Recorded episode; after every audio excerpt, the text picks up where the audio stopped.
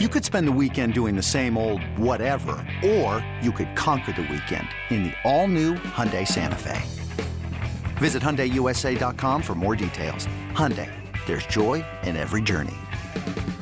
This episode is brought to you by Progressive Insurance. Whether you love true crime or comedy, celebrity interviews or news, you call the shots on what's in your podcast queue. And guess what? Now you can call them on your auto insurance too with the Name Your Price tool from Progressive. It works just the way it sounds. You tell Progressive how much you want to pay for car insurance, and they'll show you coverage options that fit your budget. Get your quote today at progressive.com to join the over 28 million drivers who trust Progressive.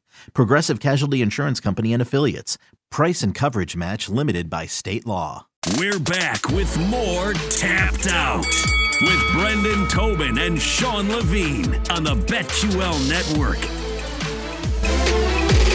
You have plenty of time to get your bets in. UFC 277 in Dallas tonight. We've got a rematch. Juliana Pena taking on Amanda Nunes, part two. With that, let's break it down. Brendan Tobin, Sean Levine, welcome on friend of the show, Eddie Law from Cageside Press, representing his Dad of the Year shirt. I don't know how official those things really are, but it certainly looks good on him today. Um, I can't bet Amanda Nunes. Like, would that be a wise bet to put money on somebody who we saw this fight very recently, and for lack of a better term, she got her butt whooped all around the octagon. Why would I bet on her tonight? You bet on her because she's the goat. She's the greatest of all time. And and, here's the thing that I have with uh, where I agree with you, where I couldn't bet on Amanda, is because how many times have we seen a champion lose their belt, vow they're going to get it back, get a rematch, and then fall flat on their face? We just saw it with Petr Yan, right? Aljamain Sterling, the first fight, Petr Yan doesn't know the rules, lands an illegal uh, illegal knee. Um, you know, we can say whatever you want about Aljo taking the way out or not, but he was champion, right? Get the rematch. Everybody's betting Petr Yan. The five guys that bet for Aljamain Sterling made a lot of money that night, but I thought Petr Yan was going to annihilate him. Couldn't do it. So going off of that, that's happened countless times in, in the MMA world and many different promotions. So that would be the reason I wouldn't bet Nunes. But it's if you for a reason to bet, uh, you know, bet on her, is she's been think about think of it this way. When she won the belt from Miesha Tate UFC 200 right? It was supposed to be this big card. Jon Jones Jon Jones says positive. They bump that fight up. That gets a lot of eyeballs. She takes out Miesha Tate. And what was the next fight? The uh, uh, the Ronda Rousey fight? You know Dana White famously quoted as saying like Ronda texted me tonight or texted me just now after the fight and said hey I guess I got to get ready for Amanda. Amanda comes out underdog again. Why? You know Ronda didn't give us any reason why she should be the favorite goes in there, knocks Ronda out on the feet, and from then on, you started seeing that you know the greatest fighter of all time. So uh, I think this last fight, she came in coming off the COVID thing, coming off some controversies inside her gym, and all of stuff. I think if if we get the Amanda Nunes that knocked out Cris Cyborg, we're talking a bet right there for you. What do you what did you make of the first fight, Eddie? Like, I it was such a weird thing because she was, she, you know, things kind of looked business as usual in that first round. It wasn't the most exciting first round, but kind of got into a little bit of a grappling match with with Juliana. I don't know if she would do that. Uh, you know, going around, she probably wanted to keep it more on the feet. Like, do you think there are just te- technical things that she's going to go about different, so maybe she doesn't gas out as quick, or you know, uh, does Juliana have the uh, the mental edge here, and she's gonna find a way over five rounds anyway? So that's the thing with Amanda Nunes, right? And Juliana Pena said it herself before. She said it countless times. Nunes will come get you in that first round. If she don't get you out in that first round, then you you know you you, you got you you you know cooking with gas, like they say. Um, with Nunes, every fight she's been in the last you know, half, you know a couple of years to three years, most of them go first round, if not early second round. But most of them are first round finishes. Cris Cyborg was a knockout. Ronda Rousey was a knockout. Um, all those things come into play when it comes to that. Now with with uh, with Pena, okay, well, what Nunes should do, I think, is be in shape, be ready to go, and not come out firing in that first round, not blow the gas tank so early. Because that second round, Pena has a high pressure style. She gets in your face and she doesn't back up. If you saw Pena would eat shots to land them. And in the second round, when Nunes was realizing that Pena was not going to back up and stop or slow down or give her that space that, that, that, that like Cris Cyborg gave her in their fight to throw shots, that's when she got tired. She got stopped. Um, as far as the ending of that fight, seeing I haven't seen every pretty much every single Amanda Nunes fight that she's had in the UFC anyway. Um, to me, it looked like it was a Nunes who said, "I'm not going to win this one. Um, I'm just gonna, you know, I, I want out." Because the choke was it anywhere? Did it look tight? Even the commentators. I mean, Joe Rogan's a black belt, you know, a tenth planet, uh, tenth planet jiu-jitsu. Um, the, everyone on there other than Jon Anik is high level, right? Grappling. They all look like they were just like they were all as confused as we were. Like, what was she tapped? That's it. So, um, I think we get a different Nunes tonight, and and uh, and I think it's gonna be on Pena to step up. Now, is Pena playing mind games? Yes. Yesterday at the weigh-ins, she waited literally to the last minute to weigh in and comes in at what 134.5 you were already on weight. Why wait till the end? Mind games. Make make everybody think, oh, Pena's losing it. Pena's losing it. She's you know she's, she's having a rough weight cut. No, she looks great. So, um, it's gonna be an interesting fight, man. I, I honestly can't wait for it. Let's make some money tonight. Eddie Law from Cageside Press. You can follow him on Twitter at elaw32, breaking down tonight's fight card, UFC 277 in Dallas. He's tapped out with us for the next few minutes. Brandon Moreno in the co-main event, taking on Kai Kara France. Usually, when it comes to flyweights, I like to play the underdogs because recently that's been the way to make some money. But I'm leaning Moreno right now. Which way you thinking? Um, I'm leaning Moreno as well. Uh, Kai Kara France, I think he's like a three fight win streak right now, all knockouts. Credit to him. Who are they? Like, who are they? Right? They're not. And I'm, it's not to put him down. It's think about the level of fighter they've had. Brandon Moreno has been fighting Deiveson Figueiredo the last three fights. We're talking like easily right now one two in the world with Brandon uh, as far as flyweight goes. Like Deiveson Figueiredo, when he fought him, when Moreno beat him for the belt, everybody thought he might be the greatest fighter on the planet. We're talking pound for pound. So it's just you know, there's levels to this and everything. Mind you, Kai Kara France is super dangerous.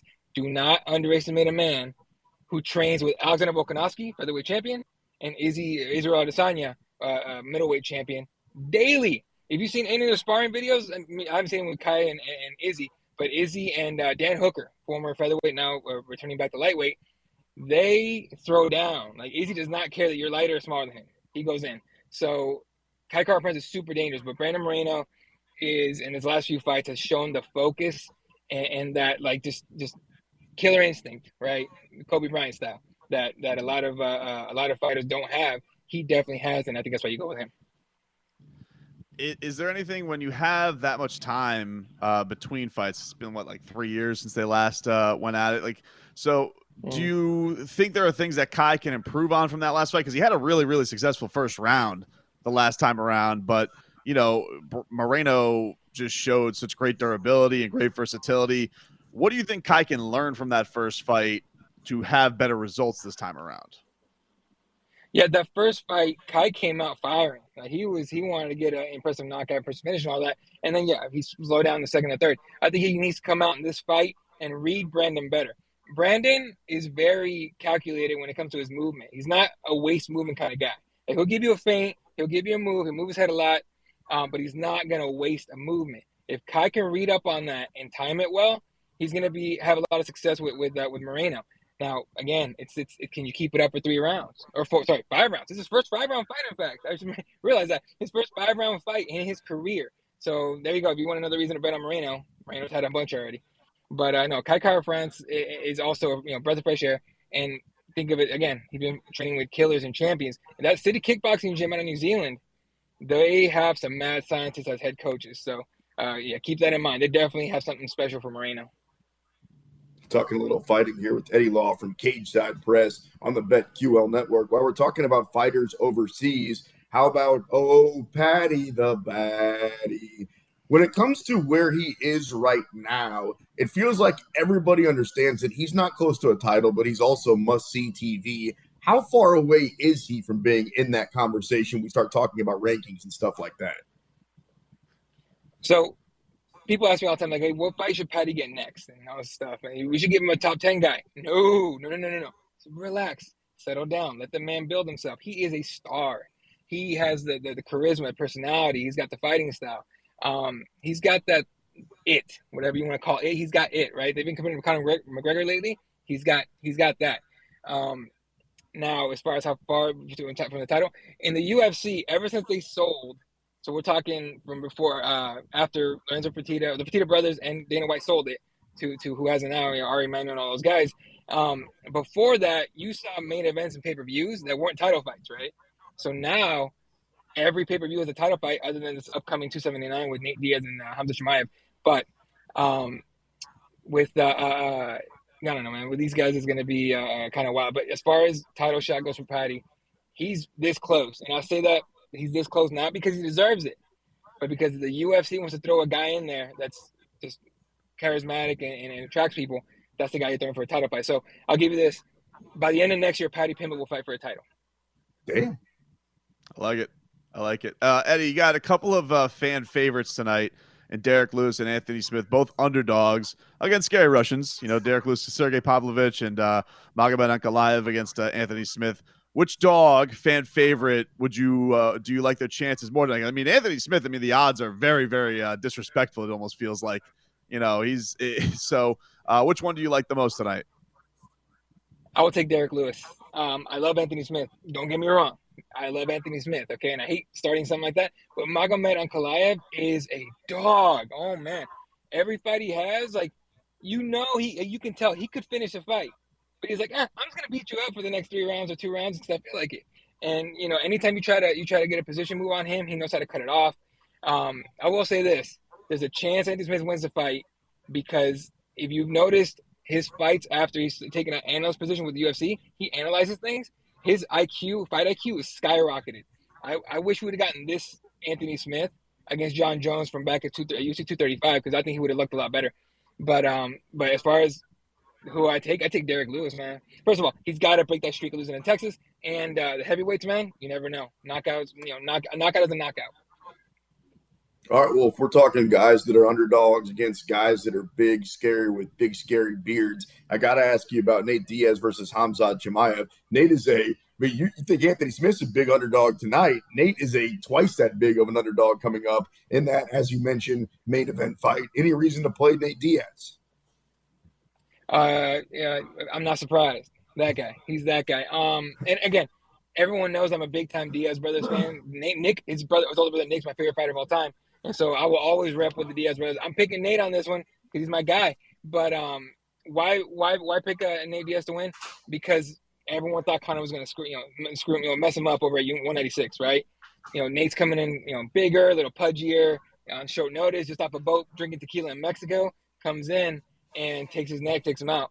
Um, that being said, there's a lot. There's going to be more money on Chimaev than, anything because he's a scary, scary guy. And he, if you guys watch his last fight against Gilbert Burns, we saw him get hurt, and he still came back and hit hard. So it's gonna be an uphill battle for Nate, but uh, but I gotta say, I'm still picking Nate. And, and, you know, ride or die, man, forever.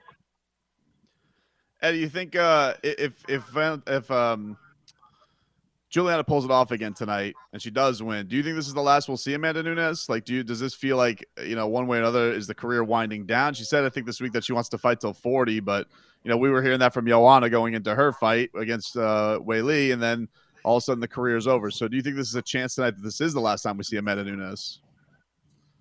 Yeah, it's possible, and the reason I say it's possible is two reasons. She's also the women's featherweight champion, but there's nobody in that division. Like if you look it up, there's literally nobody in that division. So, you know, she can say, you know, let's say she loses tonight, she could say like, I still got one more belt, I want to defend it. And the first question we're all gonna have is who against who? A blown up 35er?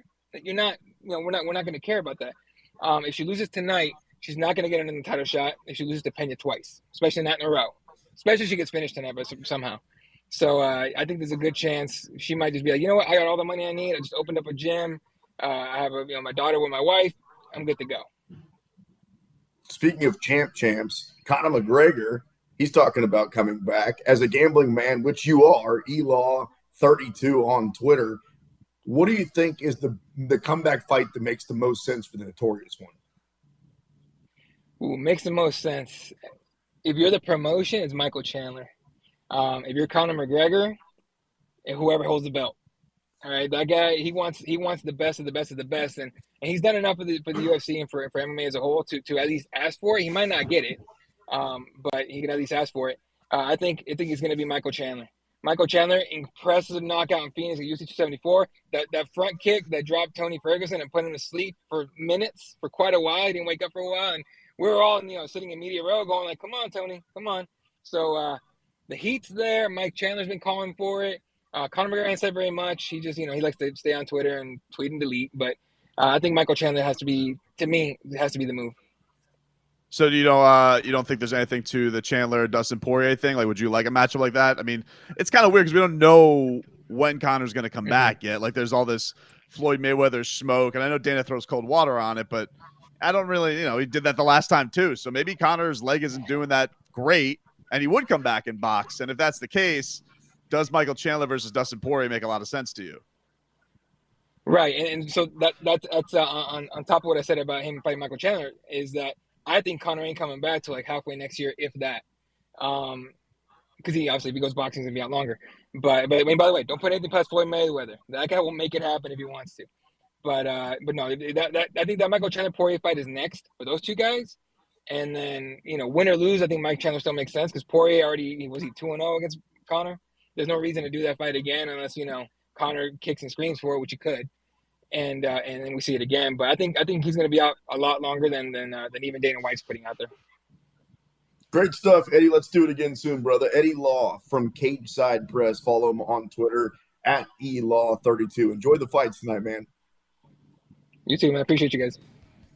I think I'm with him when it comes to the Chandler thing. Like I keep circling around to different answers. I will say this though, if we do end up seeing Chandler Poirier, I haven't seen what the early odds look like, and I do think we're going to get that one because, like you guys point out, who knows when Conor's coming back. I think that Chandler puts him on his backside. I think he knocks him out. We'll keep talking about that on the other side. Don't give me that face. You're locked in to the bet. I'll tell you in a second. You're locked into the Bet Q on that.